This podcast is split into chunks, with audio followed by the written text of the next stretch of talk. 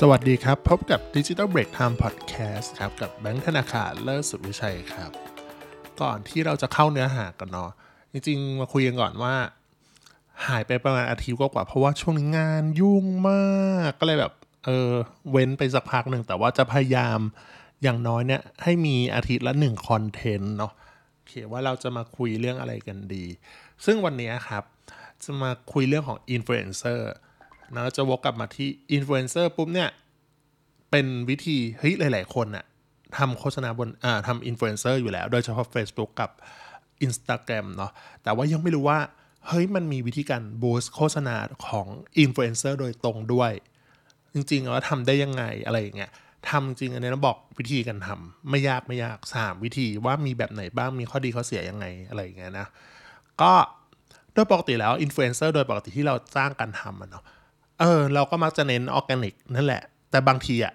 ก็ขึ้นอยู่กับว่าการวางแผนเบื้องต้นว่าเป็นยังไง บางคนเน้นออร์แกนิกอย่างเดียว บางคนเน้น paid ด้วยออร์แกนิกนี่คืออินฟลูเอนเซอร์ลงอย่างเดียวปุ๊บ โอเค ตามเก็บ result จบ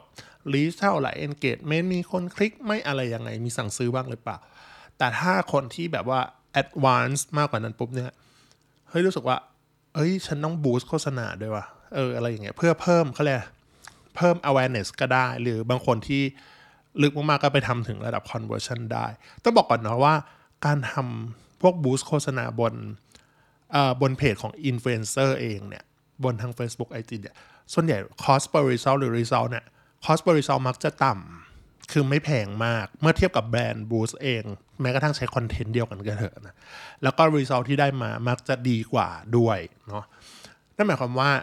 อันนี้เป็นเรื่องปกตินะอินฟลูเอนเซอร์อยู่ได้เพราะว่า คนหลาย ๆ คนเขาเชื่ออินฟลูเอนเซอร์มากกว่าที่แบรนด์พูดแบรนด์ก็ต้องพูดเลยแล้วว่าของตัวเองดี แต่อินฟลูเอนเซอร์เนี่ยเออถ้าออกมาจากปากอินฟลูเอนเซอร์ปุ๊บเนี่ยนั่นหมายความว่าเฮ้ยคนมันต้องเชื่อมากกว่าแบรนด์ แต่ว่าเขาเรียกอะไรจำนวนการเข้าถึงคนไม่ได้เยอะอ่าเนาะโอเค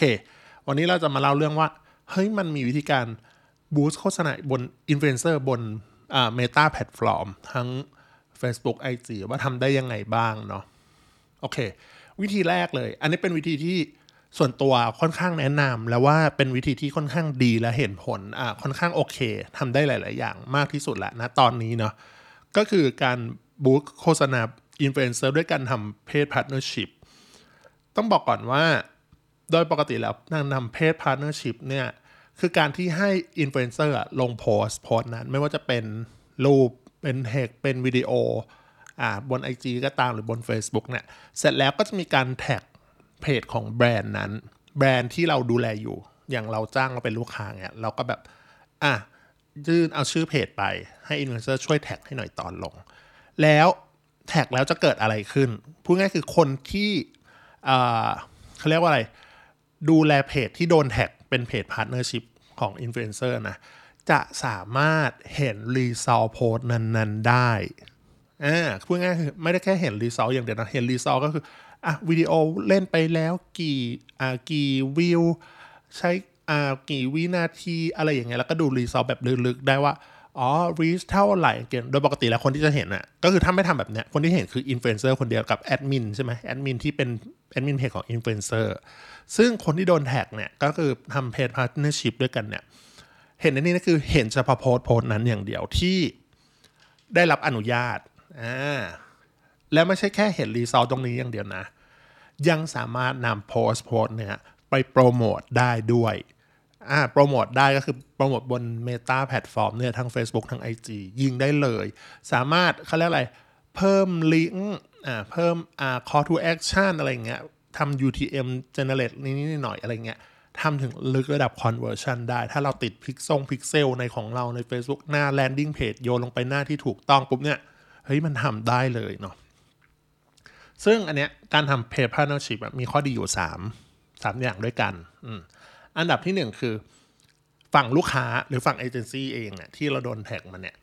ก็คือเห็นสถิติจากโพสต์นั้นได้ทั้งหมด อันนี้เป็นอันนี้เป็นเรื่องดีมากๆก็คือเป็นสิ่งที่เอเจนซี่และลูกค้าอยากเห็นมากๆว่าโพสต์ที่เราจ้างอินฟลูไปเนี่ย เฮ้ยผลลัพธ์เป็นไงบ้าง ถูกปะ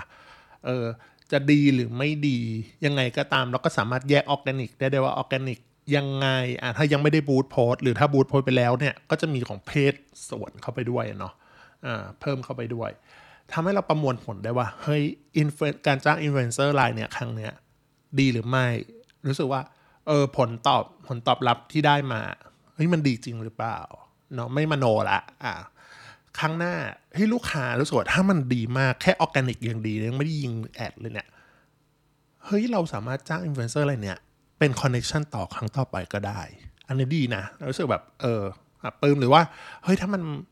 ถ้ามันไม่ดีจริงๆเราอาจจะต้อง move on ไปอินฟลูเอนเซอร์คนอื่นหรือเปล่าอะไรอย่างเงี้ยอ่า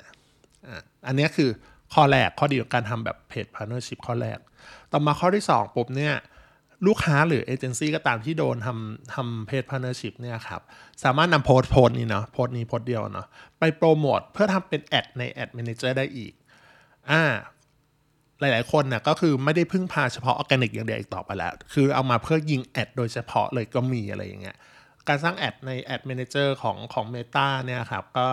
เมื่อลูกค้าทำ paid partnership ได้แล้ว เราสามารถนำคอนเทนต์นั้นไปโปรโมทได้เลยก็คือไปปรับถ้าจำไม่ผิดตรง ad content อะ ad content ปุ๊บไปเลือกเอาได้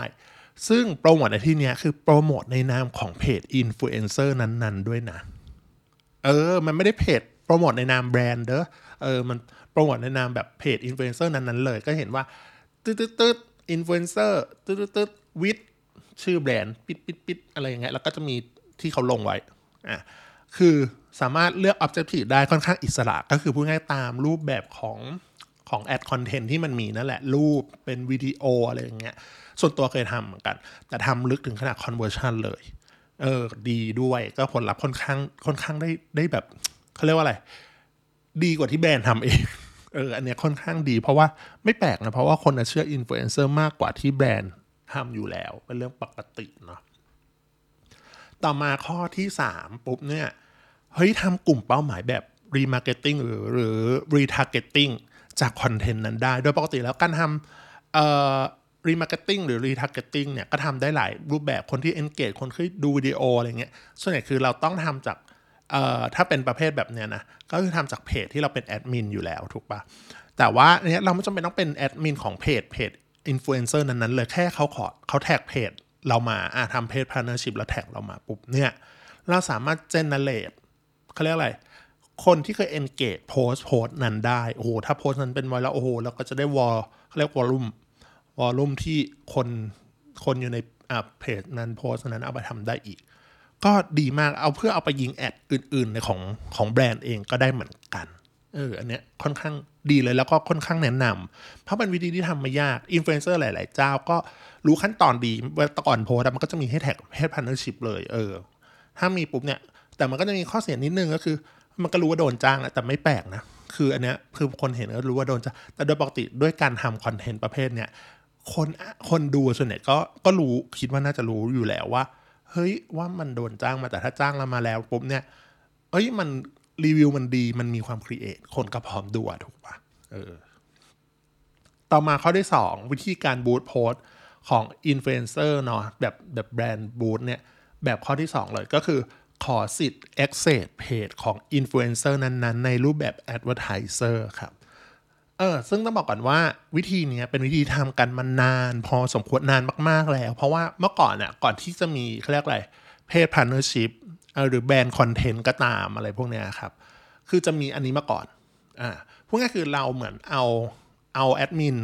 อ่าเอา user หนึ่งของ Facebook เนี่ยของลูกค้าอ่าของลูกค้าหรือว่าของ เอเจนซี่ก็ตามเนี่ยแอดเข้าไปให้เป็นระดับ Advertiser ของอินฟลูเอนเซอร์นั้นๆ ซึ่งอันนี้มันก็มีข้อดีข้อเสียที่ต่างกันออกไปเนาะต้องบอกก่อนว่าเอาข้อเอาข้อดีก่อนละกัน ข้อดีก่อนข้อดีของการขอสิทธิ์ access ผ่านเพจอินฟลูเอนเซอร์ในระดับ advertiser ก็คือเหมาะกับการทำแอดโฆษณาเพจอินฟลูเอนเซอร์ในระยะยาว อันนี้มันมีนะ มีการแบบ นั่นหมายความว่าการมอบหมายให้เป็น ระดับ advertiser เนี่ยก็คือสร้างโฆษณาได้แบบค่อนข้างโอเคเลยหมายถึงว่าสร้างปรับเปลี่ยนรูปแบบโฆษณาได้ ซึ่งถ้าเราทำสัญญากับอินฟลูเอนเซอร์ว่าเราใช้งานเพจอินฟลูเอนเซอร์อย่างต่อเนื่องในการ run โฆษณา อันเนี้ยมันค่อนข้างเหมาะสมกับการทำ paid partnership เพราะว่ารูปแบบแอดมันจะเปลี่ยนไปเรื่อยๆ อะไรเงี้ย อันเนี้ยมีค่อนข้างบ่อยกับพวกหลายเพจเหมือนกันอันนี้แอบไม่อยากบอกชื่อเพจแต่เจอบ่อยหลายอินฟลูก็นิยมทำก็คือมี run ปกติให้หน้า landing page ไปที่หน้าของแบรนด์นั้นๆ หรืออะไรเงี้ยเว็บไซต์ของนั้นๆ เพื่อให้ลงทะเบียนไปอะไรก็ว่ากันไป ต่อมาข้อที่ 2 เป็นข้อดี จะบอกข้อดีไหมก็ข้อดี ข้อดีเหมือนกันอะเห็นสถิติข้อมูลแล้วก็สร้างกลุ่มเป้าหมายทั้ง remarketing อ่าสร้างกลุ่มหมายแบบ remarketing จากเพจอินฟลูเอนเซอร์ได้ทั้งหมด เอ้ยมันต่างจากแบบทำ paid partnership ยังไง paid partnership จำได้ไหมว่า มันมีแค่ คอนเทนต์เดียวโพสต์เดียวเท่านั้นที่เขาแท็กเรามา ก็คือเราจะเห็นแค่นั้นแหละ แต่ถ้าเราแอดเราเป็น advertiser ปุ๊บของเพจอินฟลูเอนเซอร์นั้นคือ เราเห็นเกือบไม่ได้เห็นทั้งหมด เห็นทั้งหมดเลยดีกว่า ใช่เห็นข้อมูลเห็นกลุ่มเออเห็นข้อมูลสถิติข้อมูลในรูปแบบภาพรวมของทั้งเพจเลย ไม่ใช่แค่โพสต์โพสต์เดียวละอ่าหรือจะสร้างกลุ่มเป้าหมาย remarketing retargeting เนี่ย ก็คือจากเพจอินฟลูเอนเซอร์ได้ทั้งหมดเลยคนที่แบบเออเคย engage มาแบบทั้งเพจคนที่อะไรอย่างเงี้ยเนาะซึ่งพวกเนี้ยเราสามารถดูรวบรวม demographic อะไรของผู้ติดตาม engagement ได้พอสมควรเหมือนกัน อืม ซึ่งอย่างที่บอกคือมันแตกต่างจากการทำเพจ partnership พอสมควร ซึ่งเนี้ยก็จะแบบไม่เชิงว่าไม่มีข้อเสียหรอกนะ แต่ว่ามันจะเป็นประมาณว่าบางทีมีแอดมินเยอะจัด เขาเรียกว่าอะไรอินฟลูเอนเซอร์แบบทำแบบนี้หลาย ๆ เจ้าปุ๊บก็เขาจะมีแอดมินที่เป็น advertiser เยอะจัดแต่ว่าก็ไม่มีใครขโมยจุ๊บของเขาไปได้ ถูกปะไม่มีใครเทคโอเวอร์เพราะว่าสิทธิ์ access ระดับ advertiser เนี่ยมันทำได้แค่ก็ยิงแอดเท่านั้นแหละ สร้างสร้างโพสต์สำหรับยิงแอดก็คือลงหน้า wall ไม่ได้นะก็คือสร้างโพสต์สำหรับทำโฆษณาโดยเฉพาะเลยชวนใครก็มาไม่ได้เหมือนกัน ส่วนใหญ่อินฟลูเอนเซอร์ชอบลืมเอาออกทำงานเสร็จก็ลืมเอาออกกันอะไรอย่างเงี้ยเออมันก็เลยแบบสิทธิ์ บางเพจนี่แบบเห็นเลยแอดมินแบบระดับ 50 คน โอ้โห เยอะเหมือนกันนะอ่าต่อมาข้อสุดท้ายแล้วคือการ boost โฆษณาอินฟลูเอนเซอร์โดยให้ตัวอินฟลูเอนเซอร์ boost ให้ อืม ซึ่งเหมาะกับ อ่า boost โฆษณาอินฟลูเอนเซอร์เหมาะกับคนที่แบบไม่ต้องการความยุ่งยาก ไม่ได้เน้นทำ report อะไรมากมายนะ ก็คือให้อินฟลูเอนเซอร์ช่วยกด boost ให้เลยอ่าเป็นอีกทางเลือกหนึ่ง ซึ่งผู้ว่าจ้างไม่ต้องทำอะไร ฉันมีหน้าที่จ่ายตังค์อย่างเดียวจ้างทำคอนเทนต์ก็แล้ว ลงก็แล้ว อันไหนนั้นก็จ้างทีเดียวให้ลงอ่า boost โฆษณาให้หน่อย ซึ่งอินฟลูเอนเซอร์เป็นคนจัดการทั้งหมด มีหน้าที่เรามีหน้าที่อย่างที่บอกคือจ่ายเงินอย่างเดียวก็พอ แต่ว่าส่วนใหญ่ก็คืออินฟลูเอนเซอร์มักจะมีการเก็บค่า fee ตรงนี้เป็นเปอร์เซ็นต์ของการ boost post ด้วย เช่น 10 15 20 ก็ขึ้นอยู่กับการตกลงกันเนาะแต่โดยวิธีเนี้ยเราส่วนตัวนะ ตั้งแต่เราทำเอเจนซี่มา เราไม่แนะนำแม้กระทั่งเราเอางี้ดีกว่า ถ้าเราเจอเขาเรียกว่าอินฟลูเอนเซอร์แบบเนี้ยคือเราอาจจะจ้างลงแค่ออร์แกนิกอย่างเดียว เราไม่ให้เขา boost post ให้ด้วย เพราะว่ามันมีอะไรบ้าง จริงมันมีมันมีหลายอย่างเนาะก็คือวิธีเนี้ยมันมีข้อเสียอยู่ก็คือตามนี้เลยก็คือ มันจะดูยากมากเลยว่าอินฟลูเอนเซอร์ boost ให้เราจริงหรือเปล่า คือต่อให้ boost เราจริงใช้เงินเราครบไหมสมมติเราตกลงกันแล้วนี่หนึ่งหมื่นบาทอะคุณหักค่า fee ไปยี่สิบเปอร์เซ็นต์คุณต้องคิดให้เราอะแปดพันบาท นั่นหมายความว่าคุณต้อง boost post ให้เราครบแปดพันบาทถูกปะ boost post ครบแปดพันบาท จะรู้ได้ไงอะก็ต้องไปดึงใบเสร็จ Facebook มาเอามาให้เรามันมีหลายขั้นตอน แล้วบางทีเขาไม่ได้รับเราเจ้าเดียว มันตีตีตีกันแล้วขยุ่มมาเอาอันไหนของเราละอันไหนของของลูกค้าคนอื่นอะไรอย่างเงี้ยคือต้องบอกว่าบางอินฟลูเอนเซอร์เขาก็ไม่ได้มีทักษะทางด้านนี้โดยตรงนะครับแม้กระทั่งการกด boost post บางทีเขากด boost post จากหน้าบ้าน หรือว่า objective ก็ไม่ได้เลือกอย่างที่เราต้องการอะไรอย่างเงี้ย เออ มันรู้สึกแบบมันมันคลุกขักมันตะกุกตะกักไปทั้งหมดเลยอะเนาะเออเลือกกลุ่มเป้าหมายไม่ตรงอีกไม่ได้เป็นอย่างที่เราแบบเออคาดหวังเอาไว้อะไรอย่างเงี้ยเออซึ่งอันเนี้ยอย่างที่บอกเลยว่า ถ้าให้อินเอนเซอร์บูทให้เนี่ย ส่วนตัวไม่ทำเลย ไม่ทำในที่นี้คือจ้างเขาลงปกตินี่แหละ แต่ถ้าไหนแบบว่าในเลกการมีคอมเมนต์ว่าเขาจะเป็นคนบูนให้อย่างเดียว อันอื่นคือไม่รับ brand content ก็ไม่รับหรือแอดว่า advertiser ก็ไม่รับ แบบเนี้ยก็จะไม่ boost เลย เพราะว่ามัน ในฐานะของเราเนาะความโปร่งใสมันก็คือโปร่งใสอะอันที่หนึ่งอะเนาะแล้วแบบว่ามันควบคุมยากมากๆ สู้แบบหนึ่งกับแบบสองไม่ได้ เอออะซึ่งอย่างที่บอกไปข้อดีของการทำให้อินฟลูเอนเซอร์ boost เองก็คือมีอยู่อย่างเดียวก็คือเหมาะกับคนที่เออไม่มีต้องการความเออไม่ต้องการความยุ่งยากให้อินฟลูเอนเซอร์จัดการให้ทั้งหมดเนาะเอออย่างเงี้ยโอเค ทั้งหมดแล้วก็คือมี 3 แบบด้วยกันอะเดี๋ยวเราจะ recap ว่ามีอะไรบ้างก็คือ วิธี boost post โฆษณาอินฟลูเอนเซอร์บน Facebook IG ว่าทำอะไรได้บ้าง ข้อที่ 1 คือ boost โฆษณานะฮะอินฟลูเอนเซอร์ด้วยการให้อินฟลูเอนเซอร์ทำเพจ partnership หรือ brand content นั่นแหละเอง ก็คืออันเนี้ยก็คือจะเห็นแค่โพสต์โพสต์นั้น เราสามารถเอาไปทำ retargeting หรือไป boost โพสต์นั้นได้ด้วยอะไรเงี้ยเห็นสถิติ อันที่สองก็คือขอสิทธิ์ access ผ่านเพจ influencer ในระดับ advertiser อันนี้ก็จะ สะดวกในแบบการทำระยะยาวอะไรอย่างเงี้ยหรือเห็นทั้งเพจเขาเลยเหมือนกัน สุดท้ายข้อที่ 3 คือให้อินฟลูเอนเซอร์ boost post ให้เราอ่าแบบนี้ก็คือมี 1 2 3 โอเคครับ จบไปแล้วกับการทำบูตวิธีโฆษณาบูตอินฟลูเอนเซอร์บน Facebook IG ใครเคยทำวิธีไหน